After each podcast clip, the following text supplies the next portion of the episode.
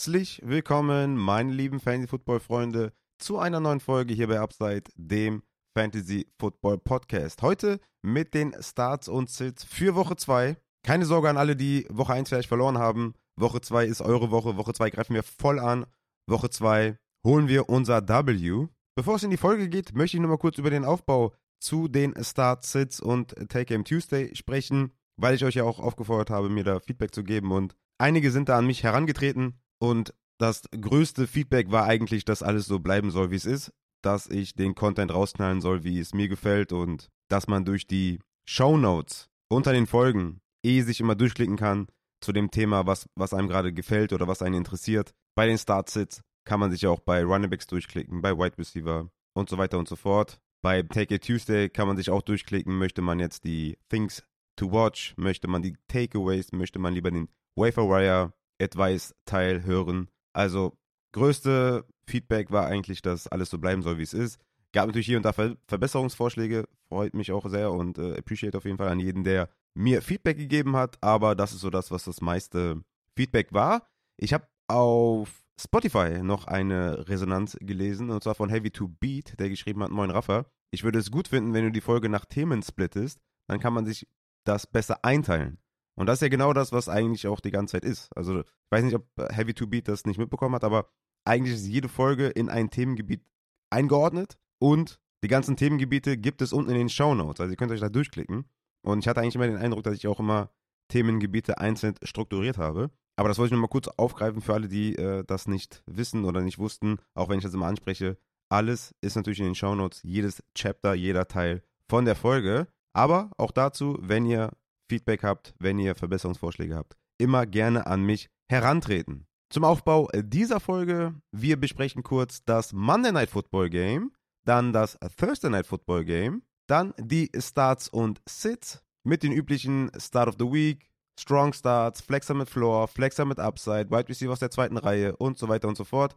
Und am Ende kommt dann noch der Injury Report mit dem Matze, beziehungsweise heute ohne Matze, aber mit Matzes Notizen. Denn der Matze heiratet dieses Wochenende und hat leider da keine Zeit, was aufzunehmen, beziehungsweise etwas Aktuelles aufzunehmen. Wir haben einen Teil eigentlich aufgenommen, aber da sind so viele Takes dann eigentlich jetzt nicht mehr aktuell, dass wir uns dazu entschieden haben, seine aktuellen Notizen einfach vorzutragen. Natürlich gibt es auch diese Woche zu allen Start-Sits die jeweiligen Rankings. Die Weekly Rankings findet ihr auf patreon.com slash fantasy. Diese Woche sogar mit vielen, vielen Notizen, mit Usage Report zu Wide Receiver und Tight End, zu Opportunity Reports. Also da habe ich mir auf jeden Fall was einfallen lassen. Da auch gerne Feedback, ob ich das beibehalten soll. Ist natürlich auch eine Menge Arbeit. Wenn euch das weiterbringt, dann mache ich das gerne weiter. Aber da brauche ich Feedback. Und auf Patreon gibt es auch für alle Supporter eine Buy- und Sell-Folge. Zwölf Spieler, zwölf Advices, was ich damit machen würde. Aber wir gehen dann mit rein in das Monday Night Football Game aus Woche 1 was hier immer besprochen wird. Gespielt haben die Buffalo Bills bei den New York Jets. Ein Spiel mit Höhen und Tiefen. Ne? Also hat, auch da gab es ja ein Watch-Along auf Twitch. Es war wirklich ein sehr aufregendes Spiel. Natürlich mit der Rogers-Verletzung direkt bei den ersten, keine Ahnung, beim vierten Snap oder so, glaube ich, passiert. Sehr, sehr krass. Man hat auch dann in den äh, Twitter-Videos, die so rumgegangen sind, richtig den Achillessehnenriss gesehen im Video. Man hat es im Video knacken hören, ohne Ton. Es ist bis zu mir in meine Ohren durchgedrungen. Also es war wirklich heavy, heavy, heavy. Sehr, sehr schlimm für Aaron Rodgers, sehr, sehr schlimm für alle Jets-Fans und auch sehr, sehr schlimm für alle Jets-Fantasy-Owner. Garrett Wilson, Brees Hall, Devin Cook. Ist für alle natürlich ein mega Downgrade. Ich würde auch hier tatsächlich versuchen, einen Garrett Wilson abzugeben. Ich habe zum Beispiel Garrett Wilson abgegeben gegen Jamir Gibbs. Ich denke weiterhin, dass es ein 50-50-Deal ist. Aber ich setze lieber auf Jamir Gibbs, auf das Talent, dass er das Backfield Stück für Stück übernimmt in einer ganz soliden, guten Offense bei den Detroit Lions als eine Zach Wilson angeführte Offense. Und da nimmt Gary Wilson leider einen großen Schaden von. Man hat es auch in diesem Spiel gesehen, es ging fast nichts zusammen offensiv. Gary Wilson hatte zwar fünf Targets, fünf Receptions und 34 Yards, beziehungsweise ist das ja gar kein Pro-Argument eigentlich, weil fünf Targets, 34 Yards auch nicht die Welt. Hatte den Touchdown. Auch bei dem Touchdown von Zach Wilson hat man gesehen, das war jetzt nicht so ein Endzone-Target wie Brady zu Evans oder Rogers zu Devonta Adams, sondern das war halt Zach Wilson zu Gary Wilson, der den natürlich hervorragend runtergepflückt hat. aber ich würde doch schon eher Abstand nehmen von Gary Wilson und würde auch mal sowas in den Ring schmeißen wie Gary Wilson versus T. Higgins, der natürlich auch ein kotiges Spiel hatte mit null Receptions. Gary Wilson gegen CD Lamb, DK Metcalf, so diese Region würde ich schon mal auf jeden Fall versuchen, da Gary Wilson abzugeben. Wenn man sich vielleicht einen Running Back holen möchte für Gary Wilson, würde ich sowas wie Ramondre Stevenson zum Beispiel machen, Kenneth Walker oder sogar einen Joe Mixon, ja, je nachdem, was da so verfügbar ist, wären das so meine Trade-Targets gegen Gary Wilson. Ich möchte natürlich dafür was zurückhaben und das Schöne ist, Gary Wilson hat natürlich auch einen Touchdown gefangen, aber sollte die Jets Offense wirklich mit Zach Wilson durch die Saison gehen, sehe ich da jetzt nicht, also komplett schwarz oder sowas, aber allein diese Woche, Gary Wilson beziehungsweise Zach Wilson geführte Offense bei den Dallas Cowboys, das, da sehe ich komplett schwarz. Woche 3 gegen New England, da sehe ich eigentlich auch schwarz. Also, ich würde jetzt schon vorausschauend sagen, dass sich Gary Wilson in Woche 2 sitten würde gegen Dallas und in Woche 3 sitten würde gegen New England. Dann gegen KC, klar, da geht ein bisschen mehr. Dann Woche 5 gegen Denver, gegen Pat Surtain und dann mit schlechtem Quarterback-Play. Woche 6 gegen Philadelphia. Also, ne, mal gucken, wie da die Cornerback-Situation dann aussieht bei den Philadelphia Eagles. Aber das könnte bis zur Bye-Week, bis Woche 7 für Gary Wilson eine schwierige Situation werden. Ja? Vielleicht KC der einzige Start für Gary Wilson bis Woche 7. Es liegt nicht an Gary Wilson. Er ist ein hervorragender Wide Receiver. Und in Dynasty könnte man jetzt auch mal überlegen, den vielleicht mal günstig zu holen. Gerade wenn er jetzt gegen Dallas New England schlecht spielt, beziehungsweise eine schlechte Fantasy-Leistung abgibt, könnte man da auch in Dynasty echt mal anfragen. Aber Redraft-wise würde ich auf jeden Fall jetzt versuchen, Gary Wilson zu verkaufen. Er hat 12 Fantasy-Punkte gemacht, er hat den Touchdown gefangen, aber das sind in den nächsten Wochen harte Matchups mit einem sehr, sehr schlechten Quarterback-Play. Natürlich kann es immer kann's, äh, schnell passieren, dass vielleicht ein Quarterback-Change stattfindet, dass James Winston vielleicht kommt. James Winston halte ich immer noch für einen sehr, sehr guten Quarterback, beziehungsweise einen, ja, Average, sagen wir einfach mal, ja. Auf jeden Fall besser als Zach Wilson. Okay, lassen wir es so stehen. Vielleicht äh, habe ich da die äh, James Winston-Brille an. Aber fantasy-wise ist James Winston auf jeden Fall ein Quarterback, der einen Wide Receiver füttern kann und würde. Zach Wilson, also auch in diesem Spiel, war Zach Wilson sehr, sehr schlecht. Deswegen, Gary Wilson gerne abgeben gegen natürlich etwas Produktives. Ja? Beispiele habe ich euch eben genannt. Ansonsten gehen wir dann jetzt mal ins Spiel. Ich bin irgendwie abgedriftet, aber muss man natürlich auch besprechen, was man mit Gary Wilson machen soll, dem Superstar in dem Team, äh, auf Wide Receiver zumindest. Die, bei den Running Backs kann man ja davon reden, dass die immer noch Volume sehen in dieser Jets geführten oder Zach Wilson geführten Offense bei den Jets. Die sehen immer noch wenigstens Volume, wobei sich auch natürlich die, die Volume äh, teilen und Brees Hall sollte dann auch mit fortschreitender Saison immer mehr sehen, aber natürlich in einer schlechten Offense, weniger Red Zone Touches und so weiter und so fort, ist natürlich auch schwieriger, fancy produktiv zu sein. Brees Hall hat natürlich auch gezeigt, dass, dass er das nicht braucht, ja, mit seinen Breakaway Runs wo man auch klar gesehen hat, dass er immer noch nicht ganz fit ist. Sonst wären das wahrscheinlich zwei Touchdowns gewesen oder zumindest mal ein Touchdown gewesen. Aber auch bei Brees Hall würde ich da eher den Sell High Button drücken und vielleicht gucken, dass ich einen Josh Jacobs vielleicht bekomme, der eine massive Opportunity hatte, schlecht, schlecht, äh, schlechte Fantasy-Punkte hatte. Travis Etienne vielleicht, der einen hohen Target-Share hatte, viele, viele Ops hatte mit 23. Joe Mixon vielleicht. Also schon nochmal wirklich ein hohes Regal, ja. Also wenn ich rede hier wirklich von einem Sell High bei Hall, bei Gary Wilson würde ich da schon nochmal einen Unterschied machen, weil er natürlich viel mehr Schaden davon nimmt, dass Zach Wilson Quarterback ist, als jetzt die Running Backs, wobei die auch einen Schaden davon tragen.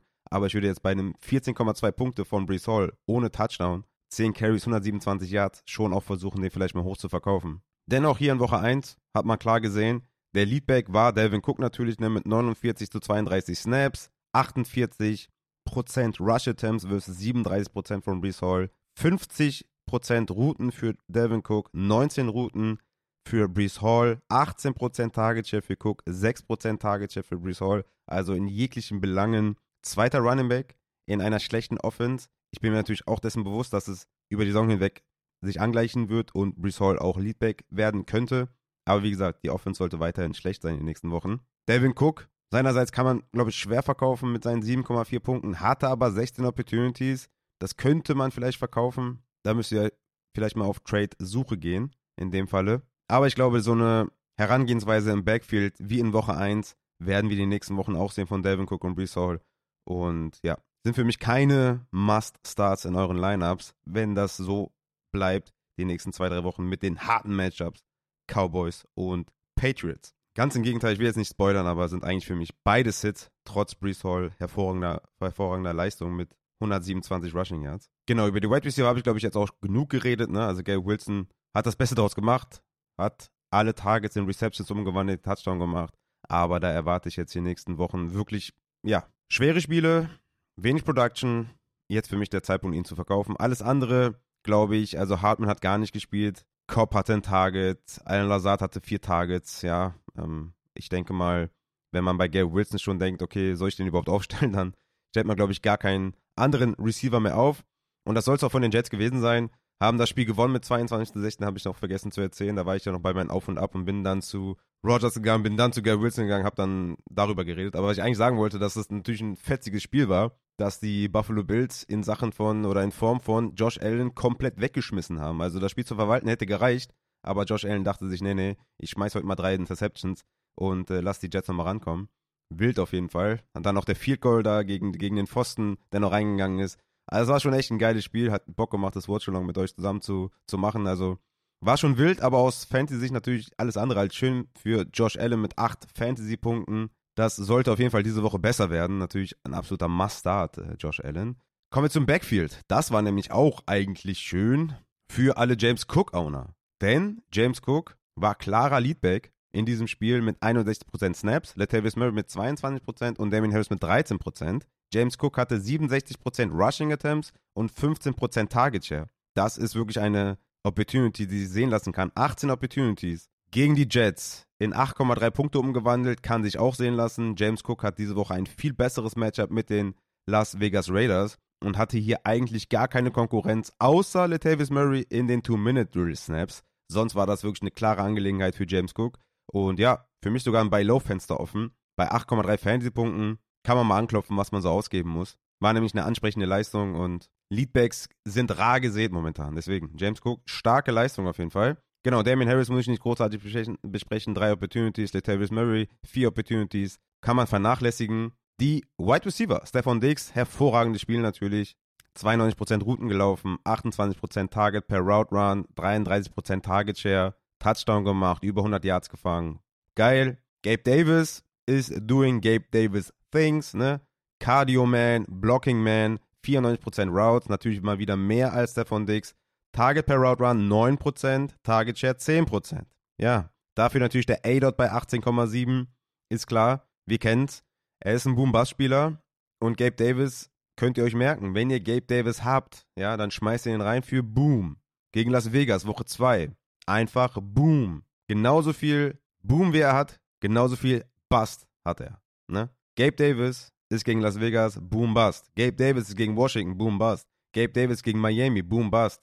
Gabe Davis gegen Jacksonville, boom bust. Gabe Davis gegen die Giants, boom bust. Okay? Er ist ein boom bust Spieler. Entweder knallt oder es knallt nicht. Er steht die ganze Zeit auf dem Platz. Er läuft die ganze Zeit Routen und hat immer die Chance, einen Big Play zu haben. Deontay Harty hatte auch viele Snaps aus dem Backfield und so weiter, aber insgesamt doch wenig Opportunity, dass ich darüber reden müsste. Trent Sherfield und Khalil Shakir auch nicht in normalen Serverligen, natürlich ist es ja immer. Auf Tight End hatten wir leider, muss ich sagen, nicht das gesehen, was wir von Kincaid erwarten wollten, vielleicht so ein bisschen, was wir uns gewünscht haben. Denn Dawson Knox ist ja mit 78% Routes da Tight End 1 gewesen. Kincaid kommt knapp dahinter mit 76%. Aber dass sie so nah beieinander sind, haben wir uns nicht erhofft. Ne? Target Share war bei beiden bei 10%. Der A-Dot war bei Kincaid bei 1,5, bei Dawson Knox bei 7,2. Haben wir uns vielleicht ein bisschen anders vorgestellt, aber King hat auf jeden Fall halten, hat alle seine Targets gefangen, hatte trotzdem fünf Handsy-Punkte. Das ist nicht das Schlimmste der Welt, aber gegen Las Vegas, wenn ich ihn jetzt gedraftet habe, irgendwie in den Top 10 Runden oder so, dann stelle ich den halt trotzdem auf. Kann man eben schauen, wie viel der Tight End Mann geworden ist mit 4,6 Punkten. Das würde mich jetzt mal kurz interessieren. Okay, dann doch Tight End 24 nur. Aber ey, Low End Tight End 2. aber gut. Mit einem Touchdown bist du schon Borderline 1 und ja. Kincaid würde ich, wie gesagt, weiterhin auch spielen, auch wenn das jetzt nicht das Beste war am Montag. Genau, damit haben wir, glaube ich, beide Teams behandelt und können dann zum Thursday Night Football Game kommen. Vikings bei den Eagles. Auch da gab es natürlich wieder ein Watch-Along. Ihr könnt gerne dazu kommen. Alle Primetime-Spiele werde ich zusammen mit euch begleiten. Kommt gerne dazu. War wieder richtig, richtig cool. Wir hatten bis zu 50 Zuschauer dabei. War auf jeden Fall richtig coole Interaktion. Und ja, macht einfach unglaublich viel Bock, an, als irgendwie alleine zu gucken. Deswegen kommt gerne dazu. 28 zu 34 für die Philadelphia Eagles. 62 Punkte, High-Scoring Game. Das bedeutet natürlich massig, massig Fantasy-Punkte für so ziemlich alle Beteiligten, außer Madison und AJ Brown. Sonst haben wir, glaube ich, alle gepunktet. Cousins mit 29 Punkten, Hurts mit 26, Swift mit 26 Punkten, Devonta Smith 21 Punkte, Jefferson 20, Addison 15, Osborne hat sogar 11 Punkte gemacht, Goddard 5, TJ Hawkinson 23. Also das war wirklich ein, ein Fantasy-Fest, würde ich doch sagen. Aber ich komme natürlich jetzt zu den einzelnen Breakdowns. Und wir starten bei den Philadelphia Eagles.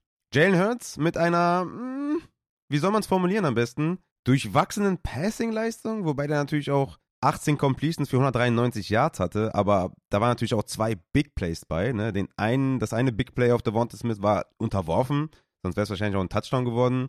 Und das andere Big Play auf Devonta Smith war Broken Coverage. Also das kann man jetzt eigentlich auch nicht sagen, ey, Jalen Hurts, krasse, krasse zwei Big Plays. Ja, den einen hätte man eigentlich auch zum Touchdown fangen können und den anderen hätte, hätte ich auch werfen können. Na, wobei, nicht ganz, aber antizipiert hätte ich da, hätte ich das auch. Aber ja, um die Passing Offense kann man sich so ein bisschen Sorgen machen.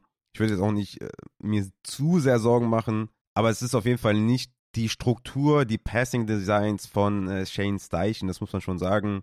AJ Brown ist ja auch nicht so begeistert, wie er eingesetzt wird. Smith natürlich mit den zwei Big Plays, aber in, insgesamt hatte Smith fünf Targets. Ne? Also damit kann man auch nicht zufrieden sein eigentlich. Sie haben natürlich da die Minnesota Vikings am Boden komplett überrollt. Jalen Hurts hatte 35 Carries und zwei Sneaks zum Touchdown. Und wir kommen zum großen Gewinner, DeAndre Swift. Ich hatte es gesagt, stellt ihn auf für Boom. Hab ihn, glaube ich, zu 90% der Community empfohlen. Es gab auch so ein paar, wo ich dann gesagt habe, nee, nimm den anderen.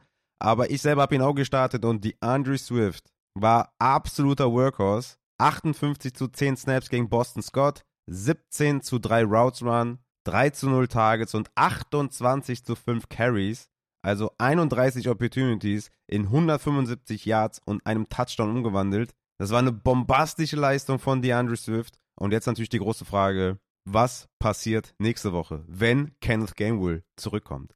Gegen die Tampa Bay Buccaneers. Denn erinnern wir uns, letzte Woche Kenneth Gainwell mit 62% Snaps, Swift mit 28% Snaps.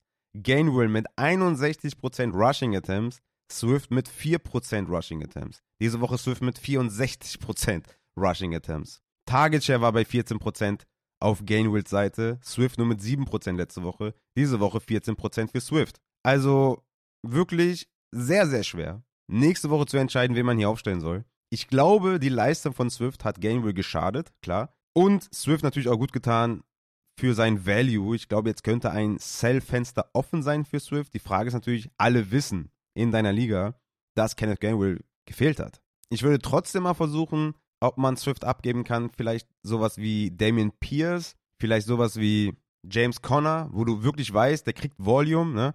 Das wären vielleicht so zwei Targets, die ich sehen kann. Aber Swift bringt selber natürlich auch viel Upside mit, mit seinem Play. Er ist einfach ein guter Running Back. Daran lag es ja nie. Es lag ja mehr an seiner Durability. Aber die 26 Fantasy-Punkte schmecken natürlich extrem gut. Nächste Woche, who knows? Who knows, wer da die Touches sieht. Könnte 50-50 werden, könnte wieder ganz klar für Gainwell sein, könnte zu Swift rüberschwappen.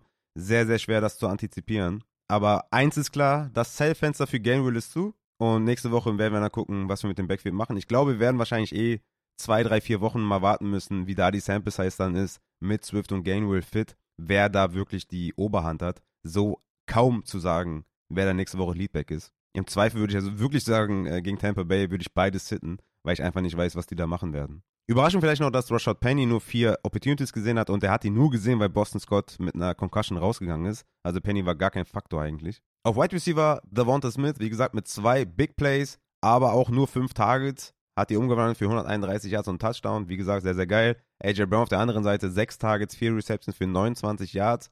Beide Wide Receiver natürlich mit den vielen, vielen Snaps, mit den vielen, vielen Routes Run. Die Productivity ist halt jetzt nicht hoch gewesen bei AJ Brown.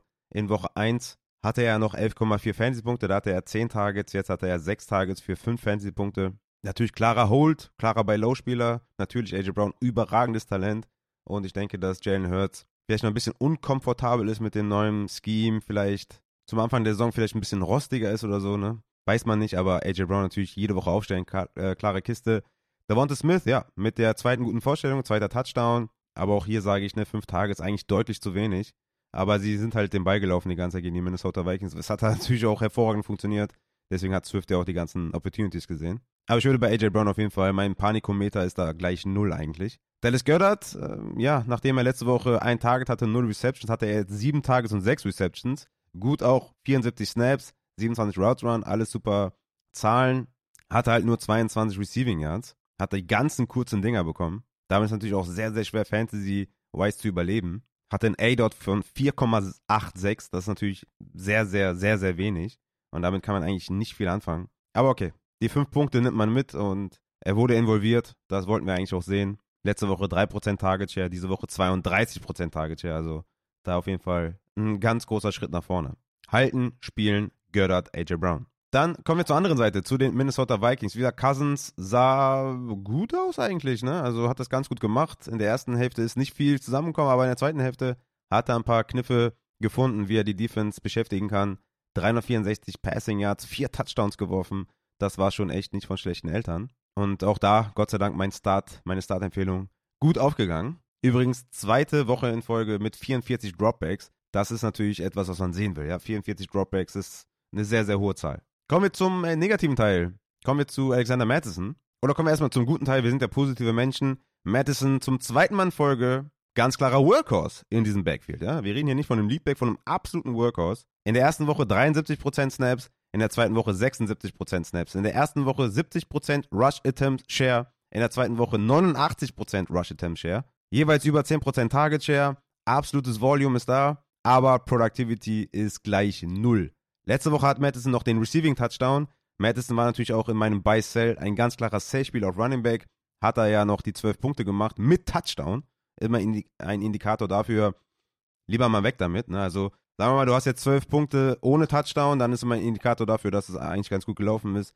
12 Punkte mit Touchdown, immer so ein Indikator zum Sellen. Aber jetzt Madison zu sellen ist ja quasi unmöglich. Er hatte letzte Woche mit 15 Opportunities und wie gesagt, fast 70% Rush Attempt Prozent, 12 Punkte. Diese Woche gegen Philly 14 Opportunities für 3,4 Fantasy-Punkte. Hatte 8 Attempts für 28 Yards. Nicht alles war seine Schuld, ja. Möchte ich ihm auch. Ich habe ihn ja die ganze Offseason geblamed, habe gesagt, er ist ein schlechter Running. Bitte sell, sell, sell, gerade in Dynasty. Hatte Hoffnung, dass die Wayne McBride ihn mit fortschreitender Saison ablösen kann als Leadback. Das kann nicht mehr passieren. Aber wie gesagt, die 8 Attempts für 28 Yards gingen nicht nur auf sein Konto, da waren viele Abstimmungsprobleme in der O-Line. Die O-Line war ja eh angeschlagen, mit Backups bestückt und das war nicht alles seine Schuld. Trotzdem muss man natürlich sagen, auch drei Receptions für elf Yards war nicht so gut. Er hatte einen Lost Fumble, das ist natürlich auch nicht gut. Also Madison zu spielen, nächste Woche gegen die Chargers, wird einem schwerfallen. Die Volume ist da, er ist klarer Workhorse, aber er macht wenig draus. Die Frage ist halt nur, was machen jetzt die Vikings? Ja? Gehen sie jetzt mit Ty Chandler ein bisschen mehr, holen sie einen extern dazu, sind jetzt 0-2, gegen die Chargers kann man locker 0-3 gehen. Dann kommt Carolina, dann KC. Also vielleicht steht man da nach Woche 5 mit 1-4 da und dann kann man ja fast schon aufhören, weiterzuspielen. Also von daher, oder beziehungsweise macht es auch gar keinen Sinn, dann noch extern jemanden zu holen. Also Matt ist ein schwieriges Thema. Sell-Fenster ist zu. Es war offen für eine Woche. Ich habe euch empfohlen, ihn zu verkaufen. Jetzt ist es sehr, sehr schwer. Ty Chandler hat auch nicht viel aus seinen Möglichkeiten gemacht, also da auch jetzt keine große Gefahr für Madison, dass er da schnell abgelöst wird. Und alles, was man so gehört hat, ist ja, dass die Wayne McBride da im Practice Squad auch nicht viel besser aussieht. Miles Gaskin ist ja da der dritte Running Back momentan.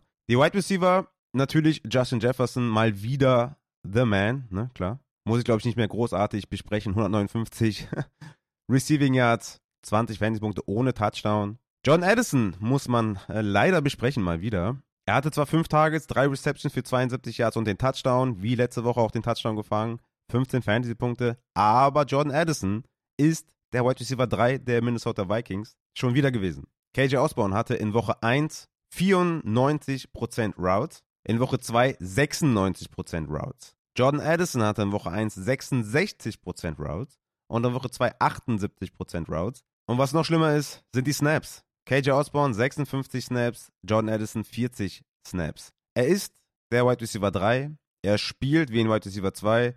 Osborne mit haarsträubenden Drops. Und der Touchdown von Osborne ist das perfekte Beispiel dafür, warum es wichtig ist, dass man auf two Wide Receiver Sets auf dem Platz steht. Dann kommst du halt diese Opportunity, diesen Touchdown zu fangen. Den hat dann Osborne gefangen, hätte locker Addison auffangen können. Da einfach ein Mesh-System. Der eine, der linke Wide Receiver geht nach rechts oder läuft nach rechts. Ein Crosser der rechte nach links und das hätte genauso gut Addison sein können. Aber war es nicht, weil er der Wide Receiver 3 ist und in Two Wide Receiver Sets vom Platz geht. Man kann nur hoffen, dass sich das ändert und dass Addison weiter so performt, wie er performt. Dann kommen da große, große Wochen auf ihn zu. Ne?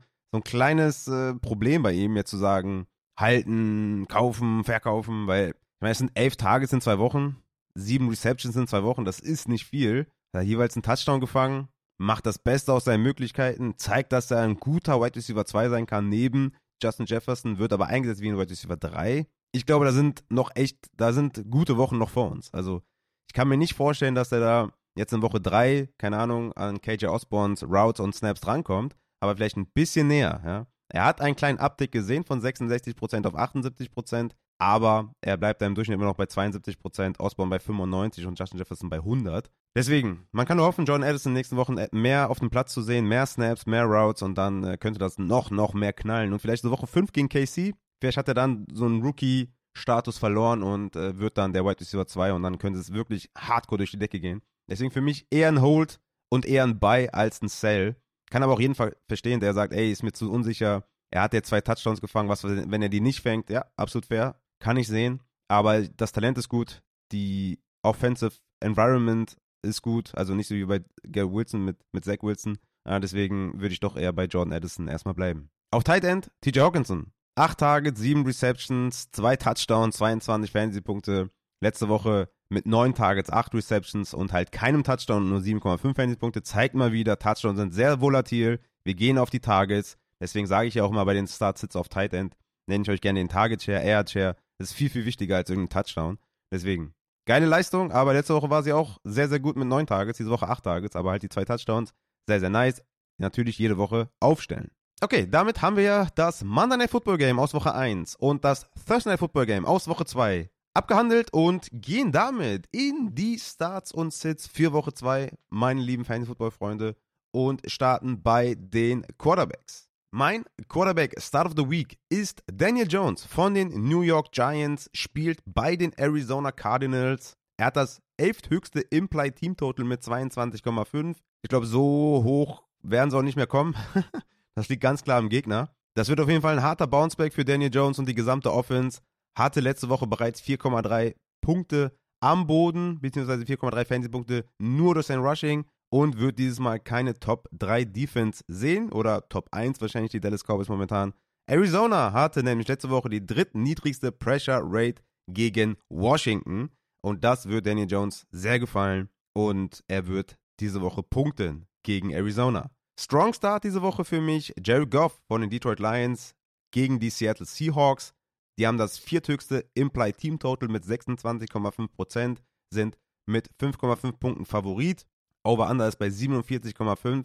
Seattle hat letzte Woche 434 Yards gegen die Rams und Stafford zugelassen. Die Seattle Defense hatte die viertniedrigste Pressure Rate gegen die Rams und da fühlt Jared Goff sich natürlich pudelwohl und wird seine Receiver finden, anwerfen und Fantasy-Punkte liefern. Der nächste Strong Start ist für mich Anthony Richardson von den Indianapolis Colts bei den Houston Texans. Richardson hatte eine Top 10 Rate in Neutral Pass Rate und in Neutral Pace. Also, sehr, sehr nice. Zudem hatte er 10 Punkte nur durch sein Rushing. Zeigt natürlich seinen enormen Floor. War Quarterback 4 in Woche 1. Sollte ein sicherer Starter sein bei den Houston Texans. Weiterer Strong Start für mich ist diese Woche Deshaun Watson von den Cleveland Browns bei den Pittsburgh Steelers. War am Anfang der Woche, als ich meine Rankings gemacht habe, noch eher ein Sit-Kandidat. Aber Cameron Hayward, der Defensive Tackle, wird ausfallen. Und dadurch ist das eine komplett andere Steelers-Defense. Die Steelers-Defense hatte gegen die 49ers die vierthöchste Pressure Rate mit 38,2%. Aber das war mit Cameron Hayward. Der fällt aus. Und ja, deswegen habe ich da nicht so die große Angst. Natürlich immer noch eine gefährliche Defense, keine Frage. Aber wenn der Defensive Tackle da ausfällt, ist das schon eine herbe Schwächung. Und Watson hatte 10,5 Fantasy-Punkte am Boden. Also nur durch sein Rushing. Und gepaart mit den Wide Receiver Cornerback Matchups, Hayward fällt aus, habe ich keine Sorge, Deshaun Watson zu starten. Mein Lieblings-Streaming-Quarterback diese Woche ist Mac Jones von den New England Patriots gegen die Miami Dolphins. Das Over-Under ist bei 46,5. Miami wird punkten und Mac Jones muss mitziehen. Ähnlich wie gegen die Philadelphia Eagles, wo er 316 Yards geworfen hat, drei Touchdowns geworfen hat und 24 Fantasy-Punkte hatte. Und die Philadelphia Defense ist auf jeden Fall besser als die Miami Secondary, wo wieder sehr, sehr viele Cornerbacks und Safeties ausfallen. Mac Jones hat sein Alpha in, okay, Alpha ist ein bisschen übertrieben, aber hat seinen Wide Receiver 1 in Kendrick Bourne gefunden, hat seine Tight Ends, hat seinen Stevenson. Also ich mache mir wenig Sorgen, dass Mac Jones einem Rückstand gut hinterherlaufen kann, hinterherwerfen kann und gute Fantasy-Punkte liefern kann gegen Miami. Sit diese Woche für mich Dak Prescott von den Dallas Cowboys gegen die New York Jets. Dallas Cowboys haben zwar das siebthöchste Implied Team Total mit 24,5, sind aber, und das ist der springende Punkt, Favorit mit 9,5 Punkten. Das Over-Under ist hier bei 39,5. 24,5 davon wird Dallas zugerechnet. Das wird Slow Pace, Slow Pace Offense. Ich glaube, da werden nicht viele Scoring Opportunities da sein für Dak Prescott. Zach Wilson wird Dak nicht gut tun, weil Zach Wilson keine funktionierende Offense zusammenbringen wird gegen die Dallas Cowboys. Wenn du so heftig Favorit bist mit 9,5 Punkten, wird viel gelaufen. Vielleicht kommen sogar einige Defensive Touchdowns oder Defensive Fumble Recoveries inside 20 oder so und dann wird Pollard gelaufen. Die Jets hatten zudem gegen Buffalo die zweithöchste Pressure Rate mit 42,9%. Ich sehe nicht das Upside für Dak Prescott diese Woche gegen diese Jets Defense und gegen diese Jets Offense. Ich glaube, das wird kein Schlagabtausch. Ich glaube, wenn Dak Prescott einen Touchdown wirft und Pollard vielleicht einen läuft und die Defense einen erzielt, dann verwalten sie das Spiel nur noch. Ähnlich wie gegen die Giants, das war 40 zu 0. Okay? Prescott musste gar nichts machen. Das war das Problem. Deswegen hat er so schlecht gespielt. Und das könnte der Verweis auch diese Woche sein. Deswegen würde ich Dak Prescott eher sitten. Es liegt nicht an Dak Prescott, sondern einfach am Script vom Game. Das könnte sehr schnell, sehr, sehr slow werden, was die Pace und die Scoring Opportunities angeht. Es ist nichts gegen Dak Prescott, es ist nicht gegen die Offense, es liegt einfach nur am Spiel und am Gegner. Dann habe ich Kenny Pickett von den Pittsburgh Steelers gegen die Cleveland Browns. Die Browns hatten gegen Cincinnati die dritthöchste Pressure Rate mit 41,2% und Kenny Picketts O-Line stand nicht gut da, auch letzte Woche. Cleveland ist echt eine gute Offense, haben sich gut verstärkt. Kenny Pickett wird Deontay vermissen. Kenny Pickett hat immer noch Matt Canada als Offensive Coordinator, der ihm einfach keine guten Looks gibt. Und ich sehe einfach die Upside in diesem Matchup nicht, wo das Over-Under bei 39 liegt. Der nächste Sit ist für mich Matthew Stafford von den LA Rams gegen die San Francisco 49ers. Die Niners sind plus 7,5 Favorit, das Over-Under ist bei 44. Und die Rams haben das 27 beste Implied Team Total mit 18,25. Also 18,25 Punkte projected Vegas nur den LA Rams. Und ja, das wird eine schwere Aufgabe, den Druck auszuweichen, die Receiver zu finden, Scoring Opportunities zu kommen, zu punkten, zu scoren. Deswegen Stafford für mich diese Woche ein Sit, obwohl er letzte Woche sehr, sehr gut aussah, aber das waren halt auch die Seattle Seahawks, die nichts auf die Beine bekommen haben in der Defensive. Dann kommen wir zu den Running Backs. Strong Start diese Woche für mich. James Cook von den Buffalo Bills. Ich habe es euch eben gesagt, gegen die Las Vegas Raiders. Absoluter Must-Start. 18 Opportunities gegen 4 von Murray und 3 von Harris. 15% Target Share für James Cook. Das wird viel, viel leichter für ihn, diese Woche zu, zu laufen, effektiv zu sein. James Cook rein in die Lineups. Der nächste Strong Start ist für mich Jamal Williams von den New Orleans Saints, überraschenderweise. Aber bei den Carolina Panthers deutlich besseres Matchup. 20 Opportunities hatte er letzte Woche und gegen Carolina ist es auf jeden Fall startable. Deswegen auch mein Running Back 17 in meinen Rankings aufstellen. Flexer mit Upside. Diese Woche für mich Jamir Gibbs von Detroit Lions. Mein Running Back 20 nur in Anführungszeichen. Und auch in Anführungszeichen nur Flexer mit Upside, weil Klar, Bust-Gefahr ist da. Neun Opportunities nur gehabt. Die Lions sind klarer Favorit gegen Seattle. Sie werden eventuell gar nicht viel auf Gibbs werfen müssen, sondern werden vielleicht das Spiel in, ja, im dritten Quarter, vierten Quarter einfach nur verwalten und mit Montgomery laufen. Montgomery ist natürlich ein Strong Star, muss ich nicht mehr erwähnen. Aber ich glaube, Gibbs ist diese Woche eher ein Upside-Spieler, weil er Upside mitbringt von seinem Spiel her. 6,6 Yards per Touch, 3,2 Yards per Snap, richtig, richtig effizient mit 9 Opportunities, 7 Fantasy-Punkte erzielt. Aber es ist nicht das Matchup für einen Strong Start, sondern nur für einen Upside-Start, weil er selber gut ist und natürlich immer explosive Plays auflegen kann. Flexer mit Upside diese Woche auch für mich Damien Pierce von den Houston Texans. Überraschenderweise vielleicht für viele. Aber gegen die Indianapolis Colts könnte das ein Damien Pierce Gamescript werden. 13 Touches hatte er letzte Woche im Rückstand allerdings. 61% Rush Share. Klarer Liebbeck in diesen Metriken und wie gesagt, wenn sie das Spiel vielleicht ein bisschen verwalten können, mehr laufen können, enger gestalten können, mehr in die Red Zone kommen, dann könnte es wirklich diese Woche ein Damien Pierce Spiel werden. Er ist für mich ein Flexer mit Upside, mit einem niedrigen Floor, aber das Gamescript könnte diese Woche auf seiner Seite sein. Dann kommen wir zum äh, Flexer mit Flow und das ist für mich Miles Sanders von den Carolina Panthers gegen die New Orleans Saints. 22 Opportunities letzte Woche, 11 für Hubbard, 14% Target Share gesehen, Miles Sanders, 72% Two-Minute-Snaps. Viele mögen Sanders nicht. Für mich ist er weiterhin stabiler Running Back 2 mit einem ordentlichen Floor und in der 12er Liga kann ich mir kaum vorstellen, den irgendwie zu benchen. James Conner von den Arizona Cardinals, mein Running Back 22 diese Woche, gegen die New York Giants. Klar, die Carl-Verletzung muss man im Auge behalten, wie fit er wirklich ist, aber er war klarer Workhorse mit 83% Snaps, 19 Opportunities und 17% Target Share. Und gegen die Giants könnte das wirklich äh, ordentlich dann auch Fantasy-Punkte geben, weil die Giants sind eigentlich overall kein gutes Team. Dann habe ich noch Raheem Mostert von den Miami Dolphins bei den New England Patriots. Ich sehe hier eher nur Floor als Upside für Raheem Mostert. A-Chain könnte zurückkommen. Es ist ein hartes Matchup gegen New England, aber er war ja klarer Leadback mit 12 Ops und 72% Rush Share. Hatte auch den Carry Inside 5. Die Offense von Miami ist natürlich auch gut, explosiv. Es könnte Red Zone Trips hageln, wie in jedem Matchup. Wenn Hill und Waddle durchdrehen, die Schemes vernünftig laufen, kann man auch New England schlagen. Und Ryan Moster könnte dann auch wirklich Red Zone Opportunities sehen. Und deswegen ist er für mich eher ein Floor-Spieler, weil das Matchup immer noch schwer ist, aber genug Opportunities da für einen ordentlichen Floor. Sit-Kandidaten sind für mich diese Woche Joshua Kelly von den LA Chargers. Natürlich nur, wenn Kelly, wenn Eckler spielt. Ja, wenn Eckler spielt, ist Kelly für mich ein Sit. Sollte Eckler ausfallen, würde ich ihn aufstellen. Problem ist, es geht gegen die Tennessee Titans. Es ist ein super hartes Matchup. Er hatte 45% Snaps und 50, 50 Rusher mit Eckler plus den Goal-Line-Carry. Aber Tennessee ist eine andere Nummer. Wir haben es gesehen mit Jamal Williams. Er hat kein Land gesehen. Das ist eine brockenharte Run-Defense. Und Joshua Kelly würde ich diese Woche erst sitten gegen Tennessee. Dann habe ich noch Brees Hall und Devin Cook bei den Dallas Cowboys. Ich glaube, relativ offensichtlich. Es gab 18 Opportunities für die Running Backs. 16 hat Cook gesehen, 12 hat Hall gesehen. Ist zu wenig, ne? 3 zu 1 Targets für Delvin Cook. 49 zu 32 Prozent Snaps für Cook. Sehr hartes Matchup. Brees Hall leider ein Sit, trotz großartigem Talent. Leider auf die Bank mit Brees Hall, auch wenn es schmerzt. Und Delvin Cook sowieso, weil er ist nicht halb so gut und da bringen ihm die, bringen ihm die 16 Ops auch nichts. Deswegen Cook und Brees Hall auf die Bank. Khalil Herbert von den Chicago Bears für mich auch diese Woche ein Sit. Bei den Tampa Bay Buccaneers ist ein Two-Man-Committee, als das Spiel offen war letzte Woche gewesen. Von den Chicago Bears Running Backs mit Khalil Herbert und Deontay Foreman. Dann war es ein Three-Man-Committee, als dann auch Roshan reingekommen ist, der gut aussah, der eventuell diese Woche schon was klauen kann von Khalil Herbert. Vor allem auf Third Down, vor allem auf Passing Downs. Zudem ist es ein hartes Matchup. Deswegen würde ich Khalil Herbert auf jeden Fall sitten. Kyron Williams und Cam Akers für mich auch Sits gegen San Francisco. Zu hartes Matchup. San Francisco ist nicht schön.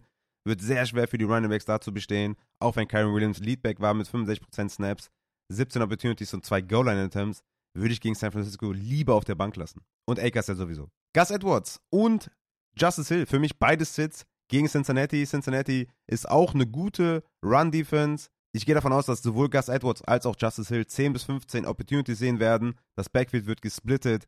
Cincinnati ist hart gegen den Run. Ich würde da erstmal warten, wie das Ganze ausgeht zwischen Gus Edwards und Justice Hill, als die gegen Cincinnati reinzuschmeißen. Und der letzte Sit von mir ist Tyler Algier gegen die Green Bay Packers. Hatte letzte Woche drei Carries inside five, zwei Touchdowns, hat natürlich Fantasy-Punkte produziert, aber die Frage ist hier, wie viel Garbage Time wird es geben gegen Green Bay? Ich glaube keine.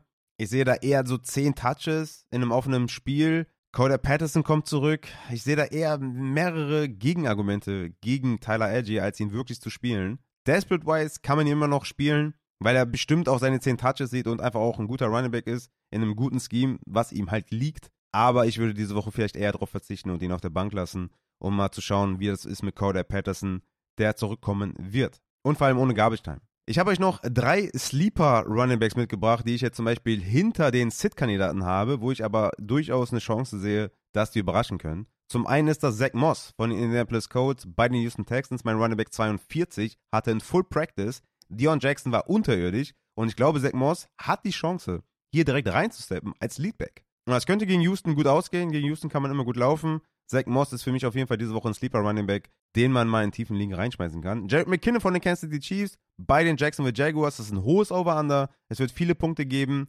Hoffentlich wieder mit Kelsey. Jared McKinnon in der Red Zone. Hatte er die Snaps? Hatte keine Touches, das weiß ich. Aber ich glaube, als Sleeper Running Back kann man ihn dennoch bezeichnen gegen Jacksonville. Und der letzte ist Davon A-Chain von den Miami Dolphins bei den New England Patriots. A-Chain könnte die Third Downs sehen. A-Chain könnte die Passing Downs sehen. Diese Woche gegen New England. Und das könnte reichen, um Fantasy-Punkte zu produzieren.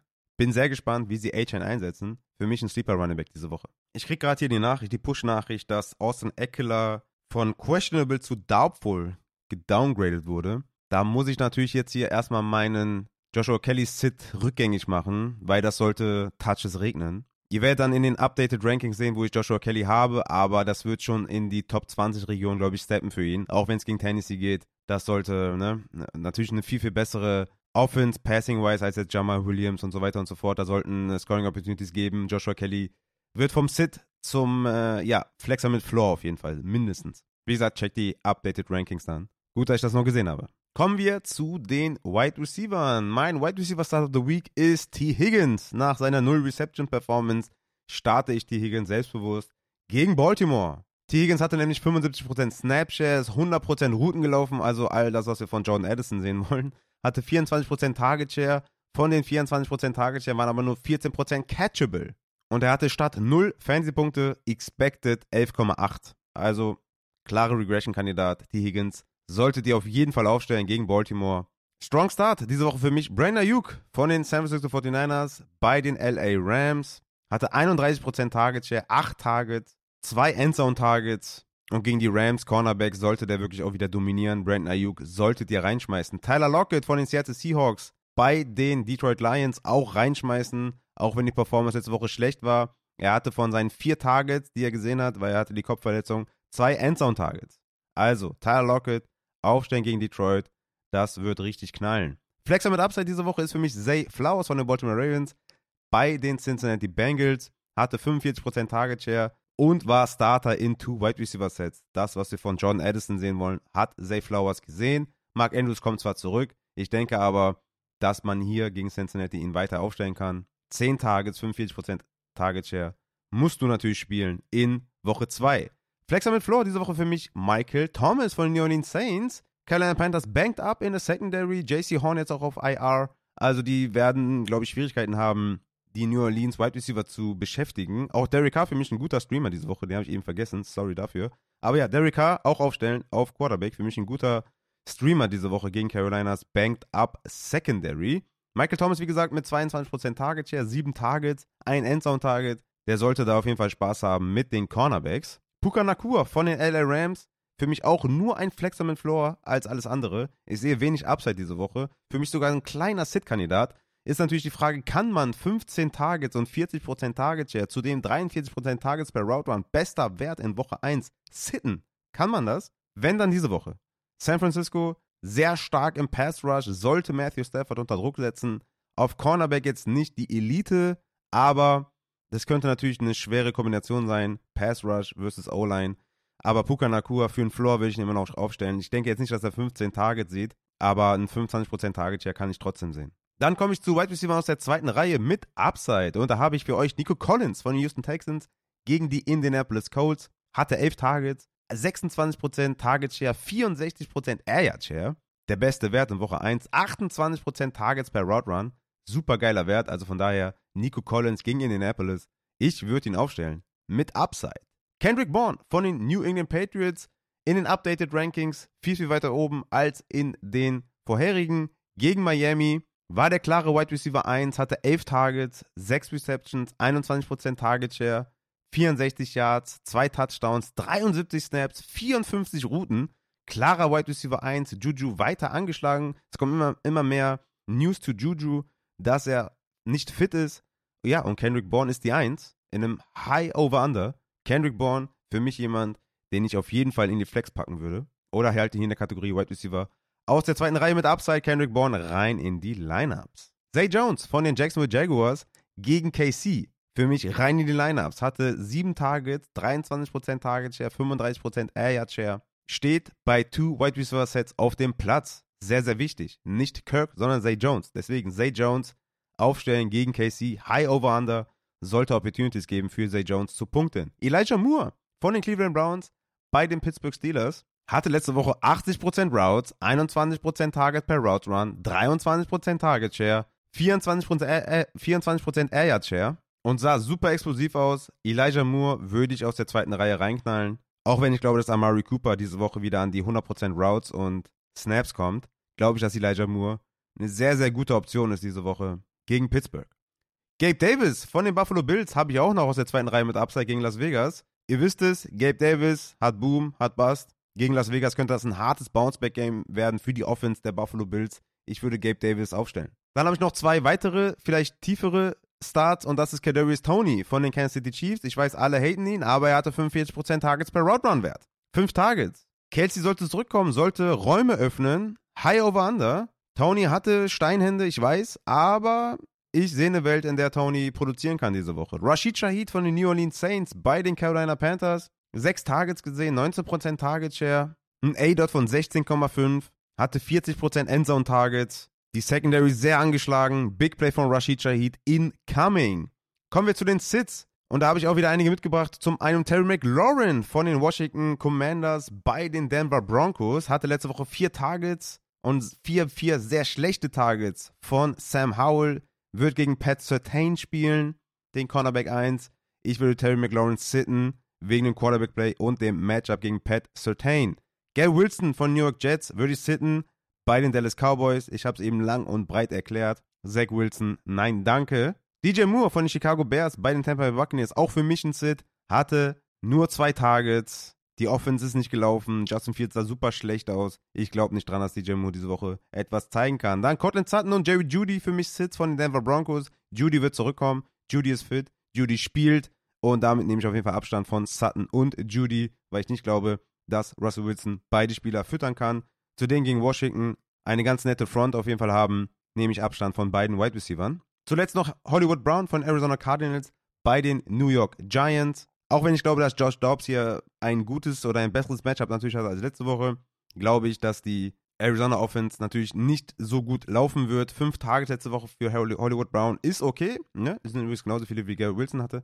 Ähm, aber Joshua Dobbs und Arizona Cardinals haben nur 17,5 Projected Points von Vegas bekommen. Übrigens Sam Howell mit 17% noch schlechter oder 17 Punkten noch schlechter als Josh Dobbs. Deswegen McLaurin und Hollywood Sits. Kommen wir zu den Tight Ends. Da habe ich einige schöne Starts eigentlich. Also ich mag, ich mag da viele Tight Ends wieder. Also Kelsey und Andrews auf jeden Fall aufstellen, sollten beide spielen. Und wenn die beiden fit sind, schmeißt ihr die auf jeden Fall rein. Pat Fryermuth von den Pittsburgh Steelers hatte letzte Woche drei Endzone-Targets. Hat er auch, glaube ich, bei beiden da den Hit in die Rippe bekommen. Matze gibt mir ein grünes Licht auch für Pat Fryermuth. Ich würde ihn auf jeden Fall spielen gegen die Cleveland Browns. Zach Ertz von den Arizona Cardinals gegen die New York Giants hatte 33% Target Share, 32% Targets per Route Run, 31% Air Share und ein Endzone Target. Also 10 Targets bei 91% Route Run. Das ist sehr, sehr gut. Zach Ertz müsst ihr aufstellen gegen die Giants. Natürlich würde ich auch Sam Laporta und Luke Musgrave spielen, weil die weiterhin natürlich da White Receiver Probleme haben bei den Detroit Lions. Da ist eigentlich keiner neben Amon Ra. Und bei den Green Bay Packers wird weiterhin Christian Watson wahrscheinlich ausfallen. Deswegen Musgrave und Laporta natürlich beide weiter spielen. Hayden Hurst letzte Woche wirklich richtig geballt. 24% Target Share, Touchdown gemacht, war richtig gut gegen New Orleans. Auch wieder, ne, also Thielen ist nicht mehr Thielen wie vor zwei, drei Jahren. Chark sollte weiter ausfallen. Also Hayden Hurst Weiterhin natürlich ein Tight-End-Start. Adam Troutman von den Denver Broncos für mich auch ein Tight-End-Start, hatte 5 Tages, 5 Receptions für 34 Yards und Greg Dulcich ist erstmal out. Und klar, spiele ich dann den Fulltime-Starter auf Tight End mit Adam Troutman. Hunter Henry von den New England Patriots gegen Miami, hohes Over-Under, hatte das Endzone-Target. Ich kann mir hier auch vorstellen, dass er da wieder gesucht wird in der Endzone. In so einem High-Scoring-Game würde ich auch auf jeden Fall den Tight End aufstellen, der da Tight End 1 war in Woche 1. Ansonsten wirkliche Sits habe ich nicht. Vielleicht Jake Ferguson diese Woche lieber sitten, obwohl, obwohl er 28% Target Share hatte und 100% Endzone Targets. Ähm, bei dem Low-Pace-Spiel würde ich Jake Ferguson lieber erstmal sitten und eventuell nächste Woche spielen. Ansonsten habe ich keinen klaren Sit-Spieler. Wenn ihr Kittel habt, wenn ihr Pitts habt, wenn ihr Engram habt, wenn ihr Joker habt, müsst ihr die spielen. Ansonsten habe ich euch ein paar Streamer mit an die Hand gegeben. Bevor wir dann zum Injury Report kommen, habe ich euch auch wieder Upside Bowl Transaction mitgebracht. Also, ne, wie gesagt, der Upside Bowl wird ja auch gecovert im Podcast. Die 20 Ligen mit 240 Teilnehmern muss man natürlich begleiten. Unglaublich geiles Turnier und die gute Schäfer und der gute Archie Andy haben mir wieder was vorbereitet. Und zwar, der Highscorer an Spieltag 1 lautet Flieflicker78, der hatte 138,24 Fantasy-Punkte erzielt, hatte Tyreek Hill im Kader und Aaron Jones, die ihn da getragen haben. Best Performer Flieflicker, sehr, sehr starke Leistung. Nicht so gut getroffen hat es diese Woche oder letzte Woche Armata Fidelis mit 37,68 Punkten. Man muss aber auch sagen, der arme Armata Fidelis hatte Mark Andrews, Christian Watson und Judy auf der Bank und durfte sich dann die Performance von Joe Burrow anschauen, die schlecht war. McKinnon auf meinen Ratschlag, Rashad White, der nicht performt hat, Michael Wilson, Swift und Okonkwo. Also da konnte Armata Fidelis einem nur leid tun auf jeden Fall. Das wird besser, Junge, das wird besser. Ich hoffe, du hast Swift gespielt. Auch diese Woche geht es um das Waferwire, was wahrscheinlich überall extrem wild war und sehr, sehr viel Geld ausgegeben, wurde in euren Ligen, auch natürlich im Upset Bowl. In allen 20 Ligen wurde Kyron Williams mit einem Total Fab von 6.876 Dollar gedraftet. Das höchste Gebot war bei 800. also 80 Prozent. Wahrscheinlich hat er noch 1000 übrig, aber 80 Prozent ist natürlich heavy. Und das niedrigste war bei 101. Also 101 dann Kyron zu bekommen, war auf jeden Fall ein kleiner Stil. Also Congrats an denjenigen. Insgesamt gab es 116 Claim-Versuche in der Upside-Community. Sehr, sehr cool. Auch der Rookie Puka Nakur war sehr gefragt natürlich. 134 Claim-Versuche hatte er. Total 6278 Fab. Der höchstbietende war mit 723 Fab dabei. Also das ist schon wild auf jeden Fall. Am drittmeisten gefragt war Joshua Kelly, der diese Woche auch ein Flexer mit Floor ist auf jeden Fall mindestens. Er wurde auch in 19 Ligen geclaimed.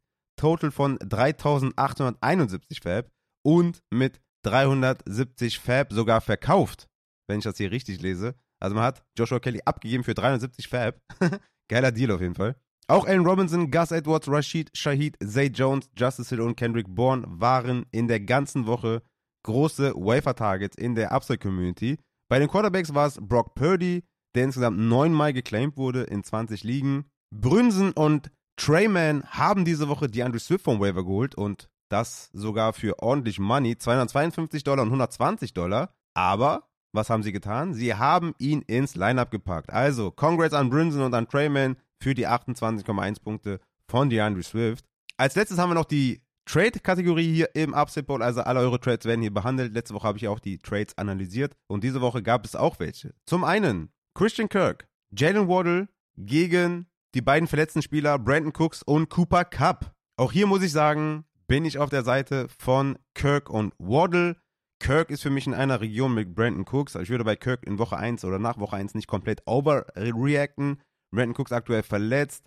Cooper Cup fällt aus bis Woche 4. In Woche 5 startet er wieder und du brauchst die Siege, du brauchst die Ws. Und deswegen Waddle größer Cup. Kirk in einer Range mit Cooks. Deswegen für mich der Gewinner Kirk und Waddle Team. Das war der einzige Trade, der passiert ist an, anscheinend. Ähm, gerne mehr reinhauen, gerne mehr traden, dann kann ich das hier bewerten. Und das soll es gewesen sein vom Upside Bowl nach Woche 1. Bin gespannt, was da nächste Woche alles vom, vom Tresen geht und wer da die High- und Underperformer sind. Äh, danke an der Stelle nochmal an Schäfer und Archie Andy. Kommen wir zum letzten Teil des Start Sit Saturdays Woche 2. Und zwar kommen wir zum Injury Report, Schrägstrich News. Ich packe einfach alles hier rein weil der Matze nicht dabei ist, aber wir haben Matzes News. Das ist doch schön. Sogar mehr, als man verlangen konnte in einer Hochzeitswoche. Also, wir starten mit den Wide Receivers. Puka Nakua ist expected to play. Sean McVay hat gesagt, dass er spielt am Sonntag gegen San Francisco, hatte ein Limited Practice am Freitag und soll wohl spielen. Wie gesagt, für mich jetzt kein Strong Start. Einer mit Floor. Natürlich die Targets muss man irgendwie spielen. Ich habe da so ein bisschen Bauchschmerzen, würde da vielleicht so ein Vermerk machen wie Below Expectations oder sowas, ne? Ähm, aber ja, ist auf jeden Fall expected to play mit seiner Oblique. Dann äh, Jerry Judy mit seinem Hemi ist ein Full Practice. Er wird spielen, auch wenn Matze glaubt, dass er nicht die volle Workload bekommt. Und für mich ja sowieso ein Sit. Dann Brandon Cooks ist eine Game Time Decision und damit ein ganz klarer Sit. DeAndre Hopkins hat einen High Ankle Sprain, Grade 1. Matze sagt maximalen Flexer für Floor, eher ein Sit für Matze diese Woche, DeAndre Hopkins. Und ja, daran orientiere ich mich dann auch in meinen Ligen und werde Hopkins dann eher sitten diese Woche mit dem Grade 1 High Ankle Sprain. Jacoby Myers ist mit der Concussion raus, wird nicht spielen. Deontay Johnson ist weiter mit dem Hemi draußen. Auch wenn er von sich behauptet, dass er Day-to-Day -Day ist, soll er wohl raus sein. Matze glaubt es ihm auch nicht und nicht aufstellen, falls er spielen sollte. Christian Watson weiterhin auch Hemi, weiterhin kein Training. Matze vermutet das Comeback in Woche 3. Falls er spielt diese Woche, klarer Sit von Matze. DJ Chark weiterhin mit dem Hemi wahrscheinlich raus, ne? Deswegen Hayden Hurst natürlich spielen. Jane Waddle mit Oblique hatte ein Full Practice am Donnerstag, ist für Matze ein klarer Start. Kommen wir zu den Running Backs. Raheem Mostert mit dem Knie hatte einen Rest Day am Mittwoch. Matze ist trotzdem skeptisch mit dem Knie, bereits nach Woche 1. Rest Day und A-Chain mit dem AC-Sprain hatte ein Full Practice diese Woche. Matze geht davon aus, dass hauptsächlich Ahmed Snaps verlieren wird, aber er glaubt auch, dass Mostert ein bisschen Snaps verliert und würde aufgrund des ugly Backfields eher nur den Floor spielen bei Raheem Mostert, ähnlich wie ich. Brees Hall hatte die Workload wie vermutet in Woche 1, war super effektiv. Matze geht davon aus, dass er diese Woche nochmal ähnliche Workload sieht wie letzte Woche und mit dem ugly Matchup ist auch für Matze eher ein Sit. Aaron Jones hatte den Hemi, zweimal did not practice. Für Matze ist entscheidend, ob er am Freitag Limited Practice bekommt oder ein Full Practice. Bei einem Full Practice würde er ihn mit Selbstvertrauen spielen, bei einem Limited Practice eher auf der Flex aufstellen. Über 50% der Runningbacks spielen mit dieser Verletzung und haben kein Performance-Dip. Allerdings ist Target und Route Run wahrscheinlich reduziert, wenn er spielt, trotzdem starten, aber mit ein bisschen, ein bisschen weniger Expectations. James Conner mit dem Calf Strain, im Schnitt fällt man damit 2,6 Wochen aus. Jacobs war letztes Jahr ein absoluter Outlier. Für Matze ist Conner diese Woche ein Sit wegen seinem Calf Strain. Ich hatte ja noch gesagt, Flexer mit Floor für Matze ein Sit. Dann Austin Eckler fällt er aus, haben wir schon eben gehabt als Breaking News. Tajay Spears hatte einen Groin und hatte Donnerstag dann wieder ein Full Practice. No Concerns von Matze. Zach Moss mit der Armfraktur. Full Practice die ganze Woche. Matze geht davon aus, dass Moss eine gute Workload sieht und vermutet, dass der Running Back 1 bei den Colts ist. Evan Hull ist auf der IA-Liste gelandet, hat aber kein ACL, aber fehlt die nächsten vier Wochen. Coder Patterson mit Tight ist wieder dabei, hat einen Full Practice. Auch hier geht Matze davon aus, dass er bei Algier reinfressen wird. Bei den Titans haben wir Travis Kelsey, der ein Limited Practice hatte und soll ja eh laut Coach Andy Reid spielen, also klarer Start rein in euer Lineup. Dan Waller mit einem Hemi. Hier sagt Matze einfach weiterhin hoffen und spielen. Was anderes bleibt eigentlich auch nicht übrig. Das wird uns die ganze Saison begleiten mit Waller. Schulz mit dem Tie. Donnerstag ein Full Practice gehabt, sollte spielen, ist aber für mich eher so ein Sit-Kandidat auf Titan tatsächlich. Friday Muse mit der Chest, eigene Aussage, I'm feeling good. Matze sagt Start und hoffen, dass er nicht nochmal hart getackelt wird. Ja, das wäre natürlich doof. Aber ja, für mich Frame mit auch klarer Start. Und Greg Dolce mit dem Hemi multiple weeks out mal wieder. Und ja, das war der Injury Report von Matze. Leider ohne Insights, ohne Erklärung. Sorry dafür. Matze hat Wichtigeres und Schöneres zu tun, als mit mir hier zu reden. Ja, also von daher, das entschuldigen wir. Vielen, vielen Dank, Matze, dass du mir nochmal die aktuellen News geschickt hast. Da kam einfach die ganze Woche zu viel, zu viele Updates, zu viele Limited und Full Practices dazu, dass der Matze gesagt hat, ey, vergiss meinen Injury Report, den wir aufgenommen haben. Ich schicke dir nochmal eine aktuelle Liste und die habe ich jetzt vorgetragen. Danke an Matze, viel, viel Spaß bei der Hochzeit. Und wir sind damit auch am Ende der Folge angekommen. Deswegen slide gerne auch in die DMs bei Matze ne, und wünsche ihm da alles Gute und viel Spaß. Wir sind jetzt durch hier mit dem Start Sit Saturday. Wie gesagt, alle Rubriken findet ihr auch in den Show Notes. Die Rankings findet ihr auf patreon.com Fantasy. Werden wahrscheinlich so Samstagabend, Sonntagmorgen aktualisiert. Ansonsten sehen wir uns dann zum Start Sit Sunday auf Twitch zu den QAs. Und ich werde noch ein YouTube-Video machen auf Basis eurer Fragen im Start Sit Channel im Discord. Die Community Start Sits auf YouTube könnt ihr auch noch, euch auch noch reinziehen. Vielleicht findet ihr euch da wieder mit ein paar Spielern. Und ansonsten würde ich sagen, kommt zum Twitch-Stream. Auch da die erste Stunde Red Zone wird wieder live verfolgt im Watch-Along. Ansonsten wünsche ich euch noch ein schönes Wochenende bis zur Red Zone und schöne Starts, schöne Sits, schöne Punkte und ein W. Meine lieben Fantasy-Football-Freunde, ich bin raus. Haut rein.